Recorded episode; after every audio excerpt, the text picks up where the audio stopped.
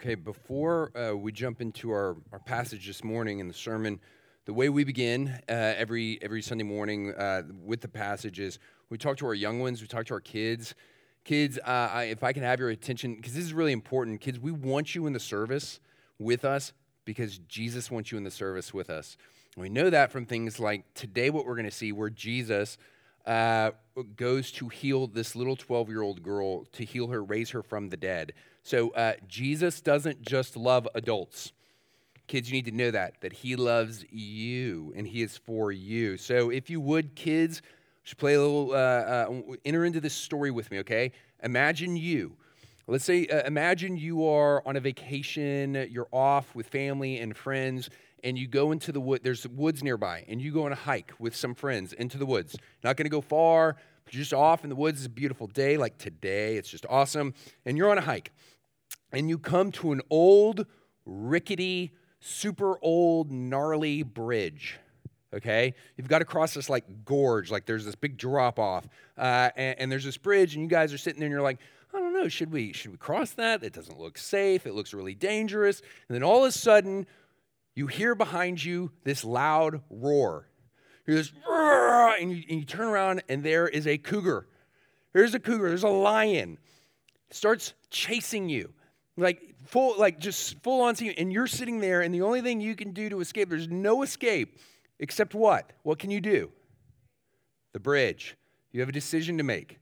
And you trying to figure things out you're remaining calm you're remaining calm. You look your two other friends they're bigger than you and they're older than you. They freak out and they run across the bridge and you're sitting there watching, are they going to live? Are they going to fall and die? Are they going to live? and you see the cougar. Are they going to live and fall and die? You see the cougar. And you're sitting there, you're taking all of it in, and you see that they get across safely. What are you going to do, kids? I mean, let's take this individually. Are you going to stay and fight the cougar? Or are you going to cross the bridge? Who's for the bridge? Hands. Okay, those that aren't raising their hands, you're staying back to fight the cougar? Okay. Okay, so let's say you cross that bridge. You do the right thing and you cross that bridge. Okay, here's my question uh, How much faith do you need to cross that bridge? Sanders, like that is so, Sanders just said, just a little bit. And that's true. You don't have to cross it like, yeah, I know this bridge is okay. And you're like, you're not doing that. You may be like, huh, huh, huh, you know, freaking out as you're crossing. You just need a little faith to get on that bridge, to get away from what is coming at you. Y'all, it's like that with Jesus. That's what we're going to look at a miracle story today. We're going to look at actually a couple miracles uh, that Jesus performed, and we're going to ask, like, how much faith do you have to have to come to Jesus and be saved? And the answer is, you don't have to have much. Because does, it, here's the big question of the day, kids does your faith save you? This is kind of like a trick question. This is what we ask new ministers when they're coming up. They're like, I want to be a minister. We test them. Does your faith save you? Kids, what do you think? Yes. What could you uh, could you say? What if I told you no, your faith doesn't save you? Then what does save you? Jesus, God. It's your faith in God. It's not the strength of your faith, like how much do I believe in Jesus? Oh, my faith is so strong, and that's what saves me. That's not what saves you. What saves you is the one you're believing in. It's not your faith, it's what we call the object of your faith and how strong He is that saves you. So you can have strong faith, you can also have really, really, really, really, really weak faith. You can, you can say, like, I think my faith is just the worst. I think it's really, really weak. Uh, that's okay because you are not saved on how strong your faith is. You're saved on how strong the one you're believing in is Jesus. You're saved because you believe, man, Jesus, what he did, he lived for me, he died for me, he was raised for me. I, I, I will trust him as best I can. I'll try and try and try and keep believing. Jesus saves you. And your faith, Jesus is the bridge. Your faith just gets you on that bridge, just connects you to Jesus, the one who saves you. Does that make sense? That's what we're going to be talking about today. Uh, uh, Jesus' life, his death, his resurrection for us, the only thing that can save us. But the thing is, you do got to believe in him. You do have to take that step of faith. and put your trust in him. We're in the Gospel of Mark this fall. It's normally assumed the Gospels are that they're all organized linearly, chronologically, just you know, beginning to end. This is what Jesus did, and this day, and then this day, and then this week, and the next week. And there is that basic chronology of Jesus' life and his death and his resurrection, uh, everything leading up to the cross and afterwards. But uh, each gospel has a specific literary pattern to it. That each gospel writer has a technique, a storytelling technique, and we're looking at Mark's storytelling technique, which is uh, it's this wonderful mosaic of Jesus that he's giving us. He starts out with an initiation story, a kind of a collage of everything to expect, and then he gets, in, gets us into conflict stories because that's really what Jesus brings is conflict. And then he tells us all these parables that uh, have everything to do with this conflict because they push people away, they bring people in. And then you get to the miracle stories of Jesus. That's where we are today. These miracle stories in chapters four and five of Mark. Uh, we're going to be focused on one story in particular that has two miracles in it. Mark chapter 5. Please stand for the reading of God's word.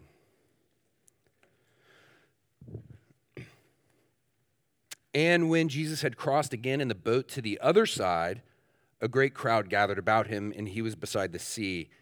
Then came one of the rulers of the synagogue, Jairus by name, and seeing him, he fell at his feet and implored him earnestly, saying, my little daughter is at the point of death. Come and lay your hands on her so that she may be made well and live. And he went with him. And a great crowd followed him and thronged about him. And there was a woman who had had a discharge of blood for 12 years, and who had suffered much under many physicians, and had spent all that she had, and was no better, but rather grew worse. She had heard the reports about Jesus and came up behind him in the crowd and touched his garment.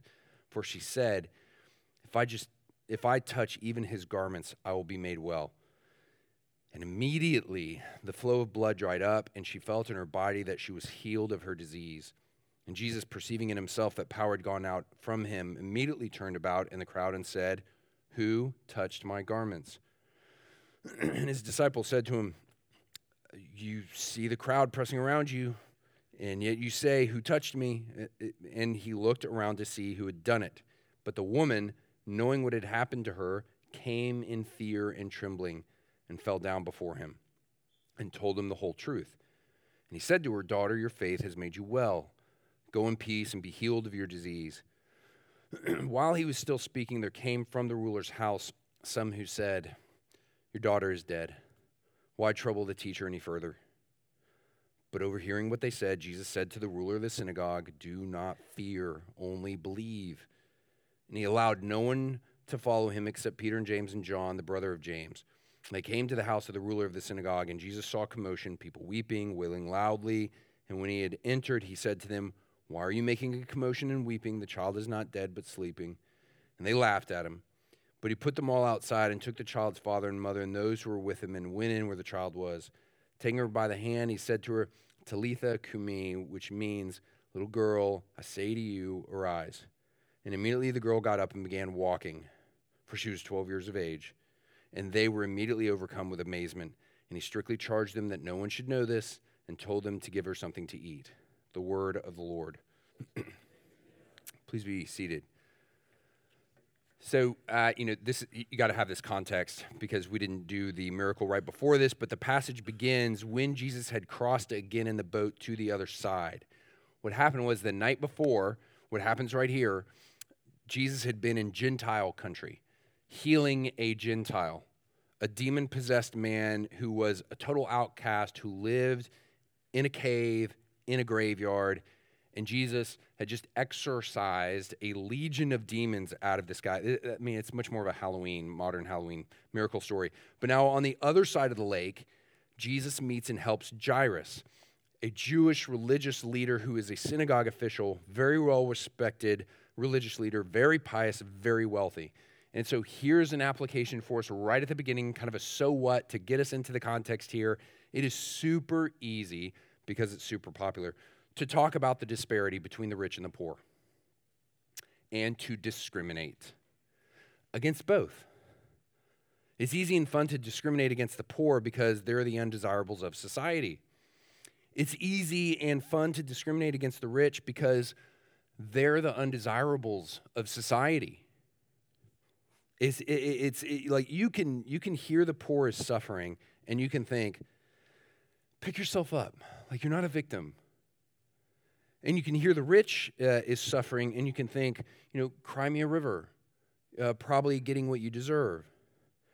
But it has been said that the great equalizer between rich and poor is death. Because it does not matter how much money you have when your child is dying, the pain is just is too much to bear. And Jairus' only child, his young 12 year old daughter, is on her deathbed and she is dying. Whether you are rich or you are poor or you are somewhere in between, our problem is the same. It is sin and death, and our need of Jesus is the same. But that Jairus recognizes his need of Jesus, it is curious. When, when, because it raises that question of when did Jairus come to faith? Because back in chapter 3, in, in, chapter 3 the jewish religious leaders they have already said to jesus in front of the crowd they've said this to the crowd that jesus is possessed by the devil that's how he's performing all of these miracles. And Jairus, being a synagogue ruler at this point, it means up until this point, he has not professed faith in Jesus because that would have cost him his job. You cannot contradict the Pharisees, the scribes, and expect to keep your job in the synagogue and, and keep your official status. Like if if if your bosses have already declared this is how it is with this guy, you've got to toe that line. So when Jairus comes to Jesus and he falls at his feet, he's not he's not risking everything. Uh, he is throwing it all away. Uh, his his job, his standing, his reputation, his security, because he is desperate. And in desperation, bowing before the one his superiors call a spawn of Satan and he pleads with Jesus to heal his daughter. It is a weak faith, it is a desperate faith, and Jesus responds to it. And then, immediately, Jairus' weak, desperate faith gets tested. Immediately. Because the crowd has gotten bigger, they've got Jesus surrounded, and, and so it looks like an ambulance inching along in bumper to bumper traffic on, on the way, you know, in this desperate situation, trying to get where they're going. And then Jesus stop. He just stops in the middle of all of this. He turns around he says, Ooh, who touched me? And his disciples, trying to do crowd control, they look at him and they're like, Wait, what's wrong? What's wrong? Who touched who touched you? Who? What? Like there's this total confusion for a moment of like, wait, what just happened? What are we talking about? And what just happened was there was a woman in the crowd who was not supposed to be in that crowd. This is a very sick woman. She's been hemorrhaging for the past 12 years, passing blood constantly, which is physically and emotionally very weakening. She, she would have had anemia, uh, difficulty breathing, weight loss. She would have had loss of energy. She would have had a compromised immune system. And her condition is getting worse, it says. And it says that her doctors could not help her, that she had spent everything on her medical care, and now she is broke. And it gets worse. Because Israel had all these ceremonial religious laws and regulations that said if you were diseased, or if you had running sores, or, or, or if you had touched someone who was dead, or you had this woman's affliction, then you were ceremonially, ceremonially unclean. So no one could touch her she couldn't touch anyone else or they would become unclean and they would have to go through a long, costly, uh, involved ritual ordeal to get clean. She was sick in a society that believed that if you were chronically sick, it meant you were cursed. So she's socially isolated. There are all these social restrictions on where she can go, where she can't go as in like she would not have been super familiar with this guy Jairus because she was not allowed in the synagogue on the Sabbath. She was not allowed uh, in the temple in Jerusalem. She would not have been allowed uh, around anyone Not family, not friends. She was alone. She is like a leper. And, and we hear all this, and it should break your heart. Uh, and, and, then it, it gets to this point where it's, it's really easy to frown on such a society that would treat someone suffering and in such need like this like unclean, unclean, unclean. You know, stay away. And, and, you know, we can talk COVID. We've been there. Okay, COVID. But, but we don't even have to go to COVID. Just like, this is like, okay, easy to frown, but this can be a regular experience for us too. Um, I'll throw myself under the bus. Last year I was on a plane, uh, boarded, waiting for the last few passengers to board. Uh, as in like let's let's go let's go let's go and I, heard, I, I happened to just turn around and see this uh, at the at the exact moment I turn around a little girl just two rows back in the aisle just loses it all just gets sick right there in the aisle on the floor and my immediate thought was oh, poor thing and then my next immediate thought when I remembered where we were was, ah, seriously, now we're going to have to deboard. We're going to have to get off this plane. We're either going to have to wait for a new one or we're going to have to wait for them to clean this one. We're going to be late. Great little girl. And I said that to her. No, I did not say that to her. Worse, though, is we just sat there. Like they did not deboard us. We just sat there and we waited and waited and waited, and the smell is getting stronger and stronger and stronger. And you know when you're sitting there boarding, they turn they don't turn on the AC, so it's just getting hotter and hotter, and the smell is getting worse and worse. Uh, and we wait there for 45 minutes for the cleaning crew to show up, and finally the cleaning crew shows up, aka one young girl like in her 20s, and she's sitting there like on the floor uh, cleaning this unclean mess. And then 20 minutes later, it's cleaned, and some big airport official gets on the plane, goes up to this little girl and her family, and tells her that she has to get off because she is unclean, not fit to fly with us clean people. He didn't use that language, but that's basically what he told her. Uh, you have to get off, and it's so it's it's so sad because they made her sit there and watch, and her family sit there and watch them clean this stuff up. Then they kicked him off. It was, it was terrible. And you're also like, okay, hurry up, get off. Get off, little girl. It's terrible. You know, unclean, unclean. I got to go. Uh, okay.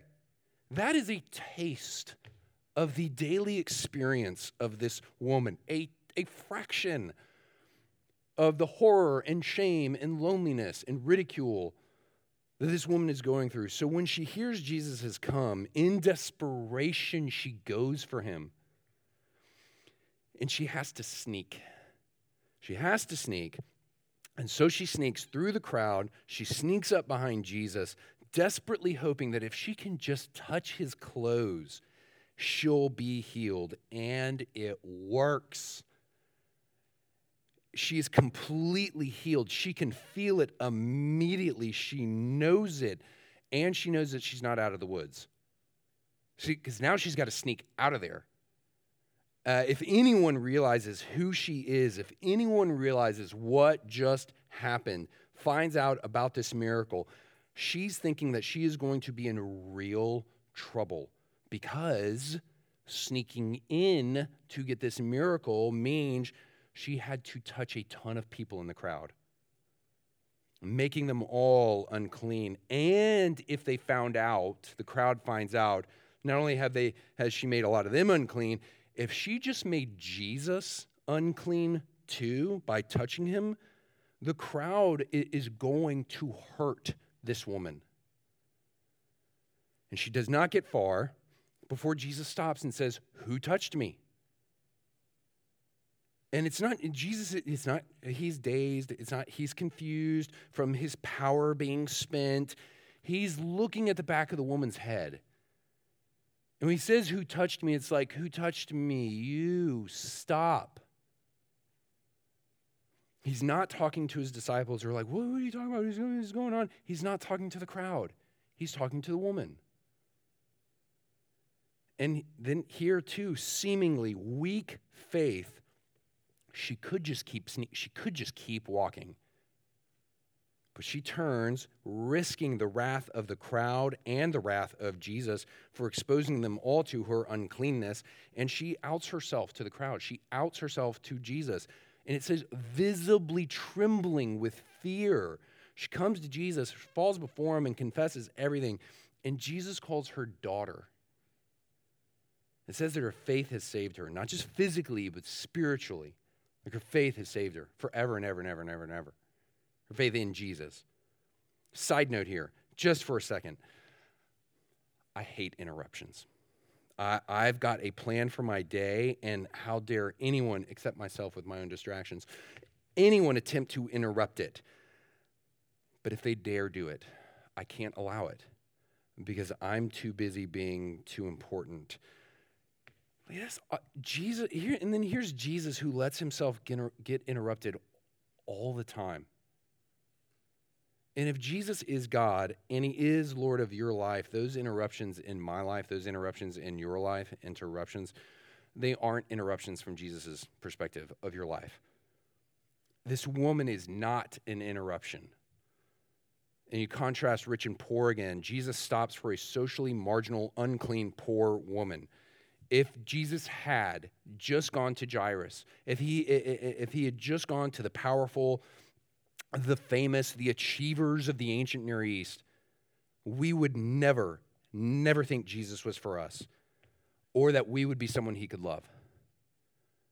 Because we are, we, even, even though there are people who believe it, uh, uh, those of us who struggle with it, we're always trying to look inside to find in, inside ourselves to find something that God might find attractive, and then we see nothing, or we just can't look at it. And we constantly lie to ourselves that yeah, I'm good enough, I'm good enough, I'm good enough. If you're honest enough with yourself, you see nothing and you freak out. There's nothing inside of you that God is like, oh yeah, that's why I love you. Because the truth is that we, we're actually much dirtier uh, and much worse than we think we are, and Jesus is for you. Jesus is for everybody and he is for nobodies, for everyone in need, even those who are in need who don't look like they're in need on the outside, for people like Jairus too. So, what about Jairus? Like, what about his little daughter who is dying? You have to put yourself in Jairus' shoes while all this is happening. Jesus stopping, confronting the woman, the woman approaching Jesus, outing herself, the woman recounting her whole story there to Jesus. Jesus then stopping and blessing her. You, Jairus is counting seconds. He's counting the minutes. He's looking at his watch. He's nodding his head. Let's go, let's go, let's go, let's go. The stress, the anxiety, the, the panic, the fear, it is building, it is building. And then finally, okay, Jesus is finally ready to go. You ready to go? Okay, okay, let's go, let's go, let's go. Everybody move, move. And they turn for Jairus' house, and someone comes up immediately and says, Stop. It's, it's too late. Your daughter, she's dead. And just the, the, uh, the, the, the utter horror of it. You know, in that moment, his heart is totally breaking. All hope gone. His weak faith being tested immediately. It is failing now. And you know that because Jesus says to him in that moment, he looks at him, he says, Do not be afraid, only believe. The ESV says only believe, which it's fine, but to really capture the Greek uh, and the perspective of the tense of this verb, Jesus is saying to him, Don't be afraid, keep believing. Like you've started to believe in me, don't stop now in the face of death. Keep believing, keep faithing in me. And shockingly, Jairus does. Whatever faith is left in Jairus, there is faith left in Jairus because he takes Jesus to his house. And Jesus goes into the house. He goes to the little girl who is dead on, on, the bed. And you get this funny language translation bit here, the Talitha Kumi. And you're like, why is that there? It's an Aramaic phrase. That's what Jesus spoke. Jesus spoke Aramaic. Mark is recording this for a Roman audience, and he's got to translate it into the Greek. Uh, but he's doing this to make a point. He includes it. Uh, in the English translators, they translate it little girl, arise. It, it, it's a term of endearment like you might like like the way you might wake up your little child parents or or you know if you remember your parents and, and you know when you're when you're in a good place you know it's not the get up because my ch- children won't get up but you know if you've got that if you're in a good place and you go you know you go up to your job and you, you know what do you say? You say something like you know sweetie it's time to get up. And jesus says it like that because he's god and because he is the creator of all things and Jairus' daughter is just as much his little girl. And then, more than her creator, Jesus is also this little girl's redeemer. And so you see the gospel here pictured in the touch. Because the girl is dead, which means, like the woman, this little girl is unclean. And you, can't, you cannot touch someone who has died without becoming unclean. For Jesus to bring this girl back from the dead and give her new life, this is a picture. Jesus will have to become unclean. And that's what all the miracles are about. That's what all the miracles reveal. They, re- they reveal the gospel. Because what the miracles are, they are this inbreaking. Every single miracle is an inbreaking of what we could call the restorative powers that are going to produce uh, the new heavens, new earth. It's, it's the, total, the total healing involved in resurrection and in our glorification and in the, the making of new heavens, new earth. That power gets intruded here, symbolically pointing ahead to something, but really, truly into earth's history beforehand in the ministry of Jesus in his miracles. Me, uh, the restorative powers that are going to produce the new heavens, new earth they break through into time and space in Jesus' miracles as a promise of that paradise that is going to come, that physical spiritual paradise that is going to come. I mean, you can think of you can think of this inbreaking from two perspectives. If this is helpful to you, you can think of it like, like as in heaven exists right now, right? Yes, heaven exists right now. This is an intrusion. It's a projection. It's a down uh, from that presently heavenly realm up there into this earthly realm down here. So it's a spatial intrusion. Uh, you could also think of it as a temporal intrusion. It's a breaking in of the future. When Jesus comes back like in final judgment to bring judgment in the new heavens, new earth, the miracles of Jesus, it's, a symbol, it's symbolic of the breaking in of heaven, both spatially and temporally, in anticipation of the final kingdom reality that is coming. So the miracles are this promise, this promise uh, of our great need and, and our great Savior. And we come full circle with these two miracles. They have everything to do with each other. It says this woman has been suffering from this flow of blood for 12 years.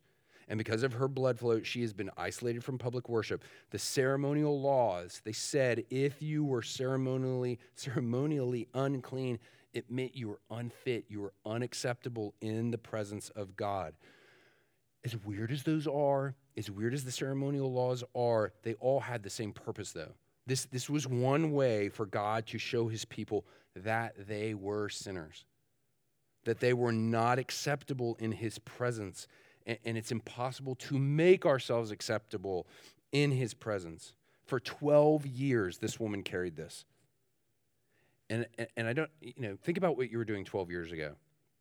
I was in ministry 12 years ago, so it feels like, yeah, you know, 12 years ago was 12 years ago. I felt better 12 years ago, but it doesn't feel like that long ago. Uh, okay, so in some sense, 12 years might not feel that long, but what this is trying to show us is this remember how old the little girl is. The little girl that died, she's 12 years old. To that little girl, 12 years is a lifetime this woman 12 years of uncleanness, it is a picture of a lifetime of sin. The little dead 12 year old girl is a picture of the results of a sinful life because death is the penalty for our sin. The crowd believed that there was something pure inside them because of what they did or because of what they didn't do. Uh, uh the, but there's only ever been one person who's pure, who's ever lived. Jesus allows this unclean woman to touch him, and he touches this little dead girl because on the cross, he's going to take all of their uncleanness, all of their sin on himself. And it, it's so what for us here, it, it, like, you are not cleansed of your sin because of anything you do, because of anything you don't do. This purity culture thing of you are not pure before God because of anything that is inside of you. You are cleansed through the life and the death of Jesus. Jesus' miracles, they're these pictures, they're these foreshadowings of what he is going to do on the cross because the cross is the ultimate intrusion of final judgment and salvation in history. On the cross, Jesus takes not part of your sin, he takes it all. He takes your lifetime of sin on the cross and he pays the penalty for it. And he doesn't just take your death, he takes your death, death, your forever death. That, that thing of hell, he takes that punishment for you and he overcomes all of it in his life, in his death, in his resurrection. And this is the one you're supposed to be, this is the one you're supposed to put your faith in. This is the one you're supposed to keep faithing in. Uh, as in, uh, you know, it's this thing of, uh, you could say, I don't trust myself. I know my temptations. I know my weaknesses. I don't think I'm cut out to be a Christian. Okay, the gospel does not say to believe in yourself, the gospel does not say believe in you. The gospel says believe in Jesus and keep believing in Jesus. And it, it maybe this thought of like me, a Christian, I don't know. I don't like Christians. Okay, the gospel doesn't say to believe in Christians. The gospel says believe in Jesus and keep believing in Jesus. And then maybe this thing of, okay, well, wait, I don't like the church. Uh, it's full of hypocrites. The church has burned me before. Okay, the gospel does not say to put your faith and keep faithing in the church. The gospel says to believe in Jesus and to keep believing in Jesus. And do you need the church? And do you need other Christians? Yes, because that's how Jesus has made it. He saves you and he saves us to be to hold on to this faith together in him, which allows us to love each other with that grace. Uh, pastors, theologians have been saying this for a long time. It's not the strength of your faith that saves you, it's the object of your faith that saves you. Uh, that's not what the world says. One of my favorite writers once said this it doesn't matter what you believe, just so long as you're sincere. That's not right. That's wrong. It's that thing of, I don't care what you believe, just believe. That doesn't make any sense. And here's the big challenge with faith you have to believe, and you have to believe in Jesus. You got to get desperate and you got to hear that this Jesus is for you. And, and like the, the Greek original puts it, you've got to faith it, and you've got to keep faithing in Jesus. Let's pray. Father, we uh, come and, uh, and we come truly in, in our heart uh, posture before you uh, we come kneeling before you and, and we do cry out that you are Lord, you are our Savior, that we are in desperate need of you, that you've done what we cannot do, and we still need you. We need you today, and we need you tomorrow, and we need you to come back. And we need you to fix everything finally and fully that is wrong with us and wrong with this world.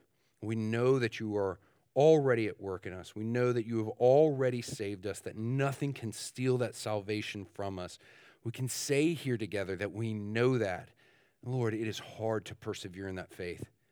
We can't do it alone.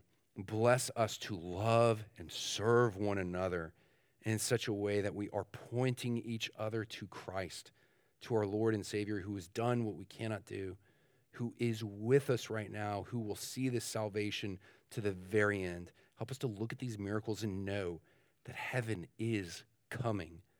And we thank you for being our Lord and Savior. We thank you for being a God of grace. And it's in our Lord and Savior's name that we pray. Amen.